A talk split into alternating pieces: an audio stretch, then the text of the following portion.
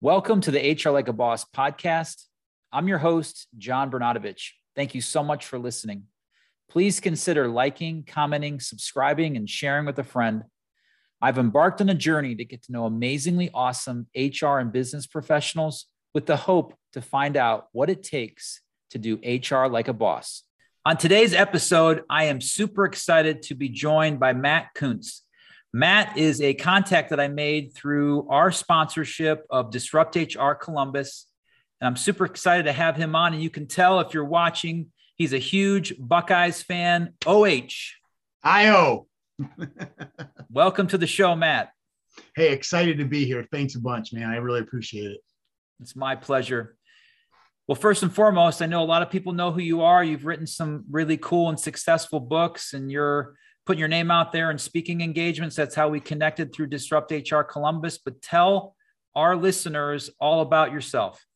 Sure. So, uh, the short version uh, I'm an athletic trainer. So, my background is sports medicine, and which is a, a weird HR thing. But uh, a few years back, I wrote a book called Contextual Intelligence, which kind of uh, I guess catapulted me into into this space of training and development, HR and OD, and I'm just loving it. But my day job is I'm a professor, actually at Florida International University in Miami.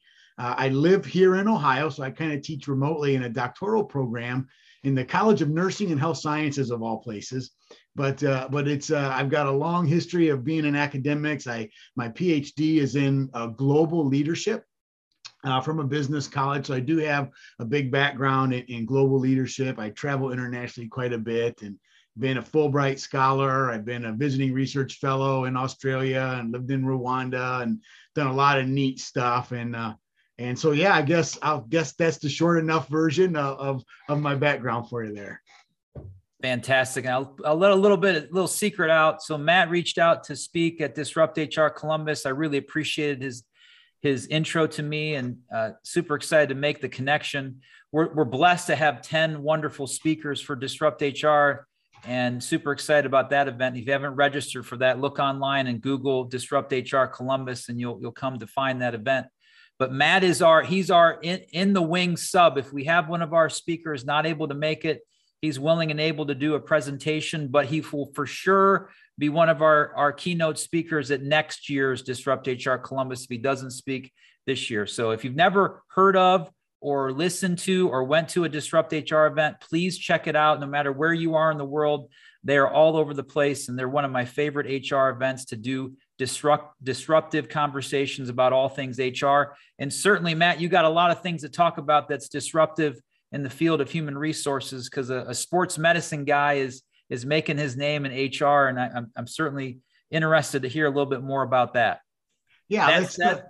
The, oh, go ahead. I was gonna say that's the that's the neat part about what I do is is not being an HR guy myself per se. It's it's I get to show up in this HR space and actually say what I really think, and everybody's like, "What? What is it? Who is this guy? What's he talking about?" Talk about disruptive ideas. It, it certainly can be uh, for some HR folks.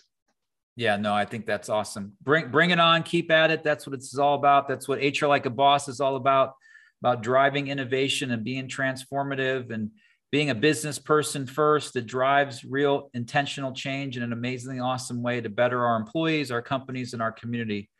That being said, I start off every guest with the same question, and that's okay because that's the standard. It's my podcast. We can do what I want. I'm curious to think what you think, Matt, is the purpose of human resources. So in my in my mind, HR exists to provide leadership for the organization. I mean, HR for me is is leadership, and what a leader does better or more often than anybody else is they equip people to um, perform excellently.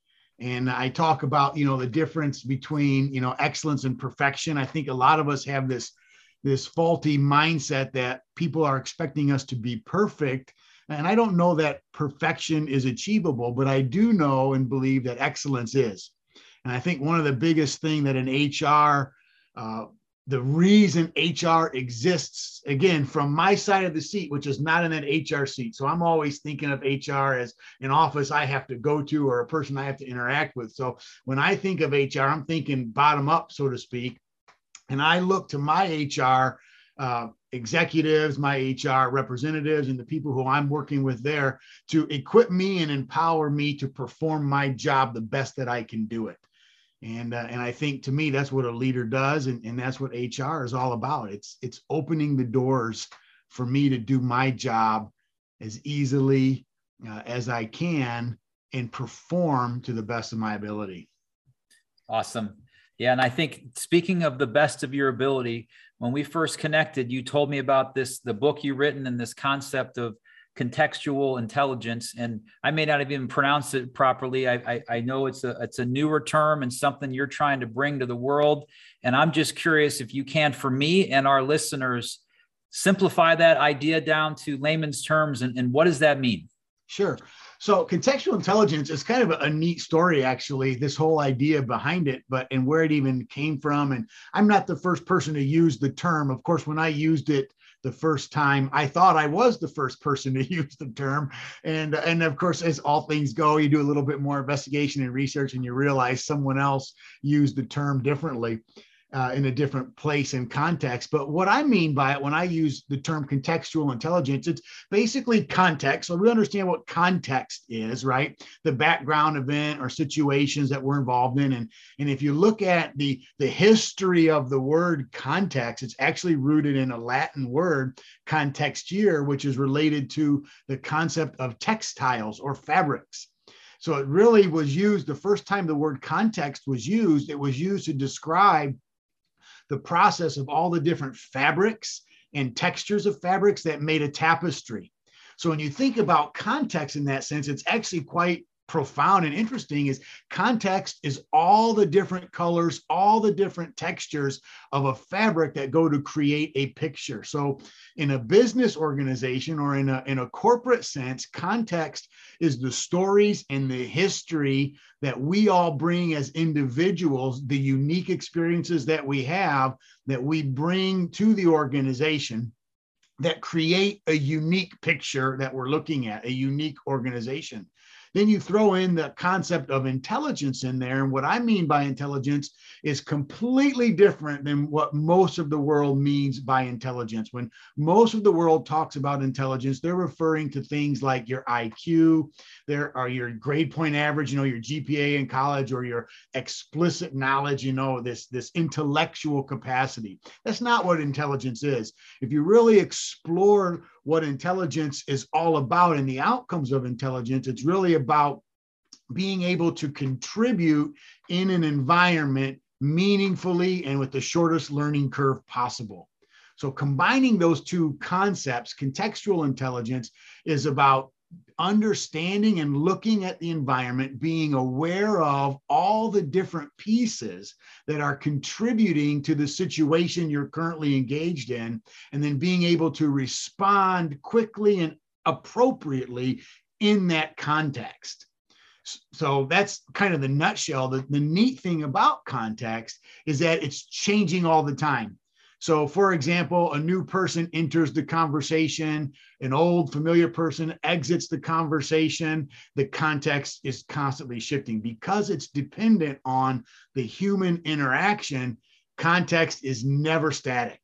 And we, as practitioners, we as clinicians, we as business people, executives, HR practitioners, have this default where we're trying to simplify how we interact with the world. And one of the things that we do by naturally to simplify what we're what we're seeing is we try to filter out all the bias. We try to filter out all the different inputs. We try to make everybody fit a standard mold or a same mold, and we're really ignoring context. So, talking about disrupting this HR, talking about flipping this idea of, of performance and leadership in a different way, it requires this idea of contextual intelligence, which is again diagnosing your environment in real time and then responding appropriately to what it is that you're seeing just blew my mind. Literally blew my mind. Like, holy cow. If someone's like listening to this podcast in the car, pull pull your car on the side of the road and just absorb what Matt just said. Like there's so many dynamics to that that I I don't even know where to go with my next question. The immediate thing that comes to mind for me, Matt, is I'm I'm so used, trained HR professional, been around the space for 25 years. Emotional intelligence was a mind-boggling concept, right. and I'm curious how you compare contextual intelligence to EQ because EQ in the world of HR is a little bit more well known, you know, 25 years plus. I don't know the time frame for when that first came on the scene. I'm just curious of your perspective of how you'd compare contextual intelligence to EQ. Yeah, so that's a great question because that actually comes up a lot. Even in my professional writing, I get peer reviewers and editors come back and want me to address that. I've given actually a couple talks um, at the um, at the Ohio State SHRM meeting, for example, a few several years ago, and even um, going on the HR cruise and speaking on it here again uh, this weekend, actually. Uh, so I'm excited about that. But the topic on that and and what generated that whole thing, the very first time I don't know five or six years ago, I gave a talk at Ohio SHRM on EQ plus CQ, uh, and it's basically contextual intelligence is in my opinion so this is my opinion and i know you know there's a lot of emotional intelligence fans out there. I'm a big emotional intelligence fan but you, so I, I don't want to um, i don't want to disrespect emotional intelligence scholarship or research or practitioners in any way. But i would say that kind of the the ciq or the contextual intelligence quotient is kind of a a, next evolutionary stage to to eq or, or ei and what i mean and I, I say that because i'm currently actually go, um, I mean, I can suppose I can t- talk about the research. We're currently doing research right now with some colleagues at a couple different institutions where we're looking at uh, the predictors of contextual intelligence based on emotional intelligence attributes. So, so I do think there's a connection. There's a very obvious connection for sure. But you asked about the difference. So, what is the difference between uh, EQ and what I call CIQ, which is contextual intelligence quotient. And that's basically understand so understanding the internal environment, which EQ does very well, and the in, internal cues, but then there's also the contextual cues. And contextual cues are more than just the environment. It's more than just a political situation. It's more than just uh, different things that are going on in the workplace right now, but it's paying attention to to the catalysts or the causes of some of the emotions and, and things and feelings and, and situations that are coming together in a unique situation.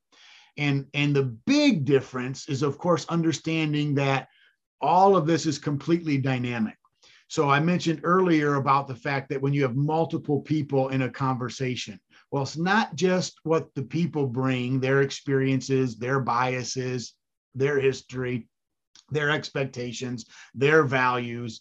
You know, they bring all those things, and a lot of those things conflict with each other, you know, and that's a big issue.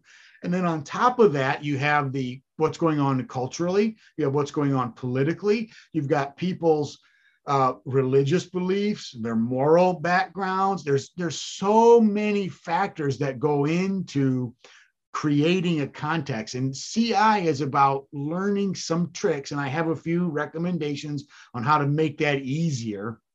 I call it 3D thinking, but it's learning those tricks that help clue you into those other clues. And to start with, for sure, you have to have solid EI. You have to have great EQ. You've got to be aware of your emotions and the emotions of the person and people you're interacting with.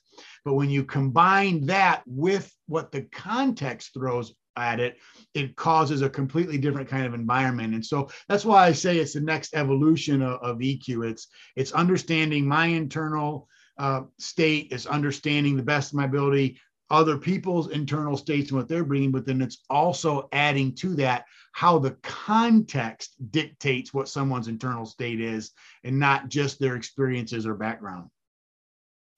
That's awesome. Yeah, keep at it. I'm so glad you're doing that research, taking EQEI, emotional intelligence, to a totally different level. And I know you're trying to be totally respectful to to that entire population. I know one of my favorite books that I, have read recently was by Marc Brackett. He's the head of the Emotional Intelligence Institute at Yale University. He was on this transformative for me in my life podcast with Brene Brown, and he, he started talking about all the different dynamics of EQ. And his his book was called Permission to Feel, and it just at the time in my life that hit me and I hope others that are listening now might have a, a, similar experience when they read your book or listen to this podcast to take that. It, it makes it seem so much more complex when you talk about all those contextual and aspects of it the, the bias the emotions the politics the people. And that's why we don't react all the time every right. single time because everything around us is always different right. And, you, you said a key word there complex. I have actually dedicated a couple chapters in my book to the notion of complexity because you're exactly right. What what is different about this is the difference between how we think of the world as complex versus complicated. Most of us engage the world as is as if it's complicated. And we say things like well life is complicated my job's complicated or whatever. And and my message is you're wrong it's not complicated it's complex and there's a huge difference between being complicated and complex. And just in a quick nutshell, if I could illustrate it this way, and you have to do a little thought experiment with me, but I kind of illustrate complex, or I'm sorry, complicated nature as like playing with Legos. So imagine you have uh, a bunch of different color Legos and you snap the Lego colors together and, and then you present that as you know this is whatever i'm making or whatever i'm building and you realize oh I, I need the yellow lego back. Well it's easy to go into that and unplug the yellow lego and replace it with something else and and the actual structure doesn't even change at all right? That's complicated. That's that's when we we have so many different variables that create something but the variables can be in, in exchanged or changed out without disrupting anything well, complexity is like Play Doh. So imagine I've got several different colors of Play Doh now. Same colors as I had with the Legos, and I begin to mix all the Lego or all the Play Doh colors together something completely different is going to happen. Now, I started with the same number of colors, I started with the same number of variables that all go in, but how I interact with them is completely different because if I realize, oh, shoot, I need that yellow Play Doh back, once it's been mixed in with the others, I can't get it all back. Matter of fact, I might not be able to get any of it back, or if I do get some of it back, it's got it's tainted by the other colors and some of the original yellow is still in the play-doh ball. That's what complexity is. Complex life is like play-doh not like legos. And we try to this is this is the big breakthrough for hr people. That's why hr people love this talk so much is because they're realizing oh crap i've built my whole career i built my whole department i built all the policies that i've written are based around lego rules and you're telling me the world doesn't live by lego rules the world lives by play-doh rules rules how do i how do i accommodate and adjust for that? And that's the really re- reality of it is it is so complex but it doesn't have to be hard. Complexity is not synonymous with difficulty and we think it is. And one of the things that I'm, i say quite a bit and tweet about and stuff is this idea that chaos is the package that your potential arrives in. And what that means is we've got to begin to understand that the complexity or chaos of life is not something negative that happens to me. It's an opportunity for me to learn. It's an opportunity for me to go in a direction that I didn't think I could go in, or to perform to a level that I didn't think I was capable of performing in, or pursue an opportunity that I didn't realize was an opportunity. And when we have that slight little adjustment of transitioning from thinking the world is complicated to believing and understanding how it's complex, the options and how I interact with the world change for the better. And it gives me a much better perspective to understand the context and all those variables that we've been talking about that go into a situation. Yeah, no, well said. I think that makes a ton of sense. And I think if you haven't done it yet, at a future seminar, I could see you handing out little little buckets of Play-Doh and some Legos and get, do that do that talk you just did and see how diverse I do. I've got basketball balls. size uh, dried up old Play-Doh balls over here because I travel. I actually got uh, it was a horrible horrible story to never walk through an airport with a luggage full of Play-Doh. Okay, okay, you're that guy. So you know, I, have been detained for having uh, too much Play-Doh. It's apparently it looks too much like uh, plastic explosives. Oh but, gosh, um, that's a true oh, story. That's what we call in Texas a three beer story for another day. I believe it. Yeah. Well, if if if Matt comes to Disrupt HR Columbus on May 25th, we can have that conversation over a glass of wine or at next year's or anytime you see him let's ha- let's have that conversation another time for the sake of today though i do have to give a shameless plug to our sponsors near and dear to my heart Willory has supported the formation and continues to provide resources to put on the hr like a boss podcast Willory's purpose is to empower people and is focused on supporting mid sized companies with their search and staff augmentation services, along with its client side HR technology consulting practice. If you're struggling to find talent in HR and payroll, and I know a lot of you are, or you're not getting that return on your investment from your HR tech, please visit willory.com to learn more. All right, I got to get back to my next question because I think this is critical in the spirit of human resources and how they can take some of the information you shared, what you've written in your book, and, and the research you're doing, and the, the speeches that you give, is this idea of crucial conversations. I cannot imagine how much more well equipped you would be as an HR pro and to your manager and to that employee if they understood the dynamic that contextual intelligence can bring to that. Tell me your thoughts on how what your research is showing can help an individual navigate through a tough conversation. Yeah, that's a great question because there there are some very tangible things that can be done. One of the things that I think helps more with any conversation, especially the crucial ones that need to happen, is what I call this notion of 3D thinking. And if we can learn to practice 3D thinking and have it as part of our thought process, it dramatically impacts the quality of the conversations we have with people and the, how they walk away feeling not like they've just been um, rebuked or they've just been chastised, or they actually feel like, oh my goodness, this person's actually on my side. And so, what 3D thinking is, it's the appropriate application of the three dimensions of time in how we frame our ideas and our conversations. And, and basically, it's past, present, and future. And in the book, I call it hindsight, insight, and foresight. Basically, what that means is this: if you if you study most people's responses and how most people will evaluate an opportunity or a situation that they're in, the default evaluation frame pers- or, uh, perspective is the past or hindsight. And we typically filter everything we do and say through the filter of hindsight. Okay. 3D thinking is about using the other two dimensions of time equally as much as hindsight. So the other two dimensions would be insight, which is the present, and foresight, which is the future. And so, what we need to do is equally distribute the mental time we spend in each of those three time orientations.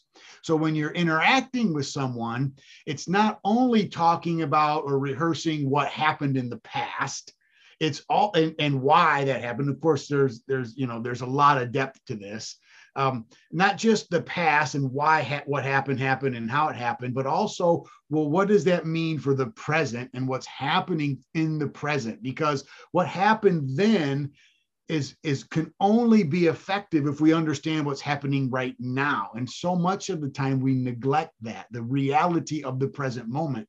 And then, in addition to that, there's not only the reality of the present moment, but there's what I call our aspirational identity, or the person or organization that we want to be or need to be, which is foresight driven. So I need to be able to also see all three of those time orientations in the present moment. So I, I say that there's an equation it's hindsight plus foresight equals insight.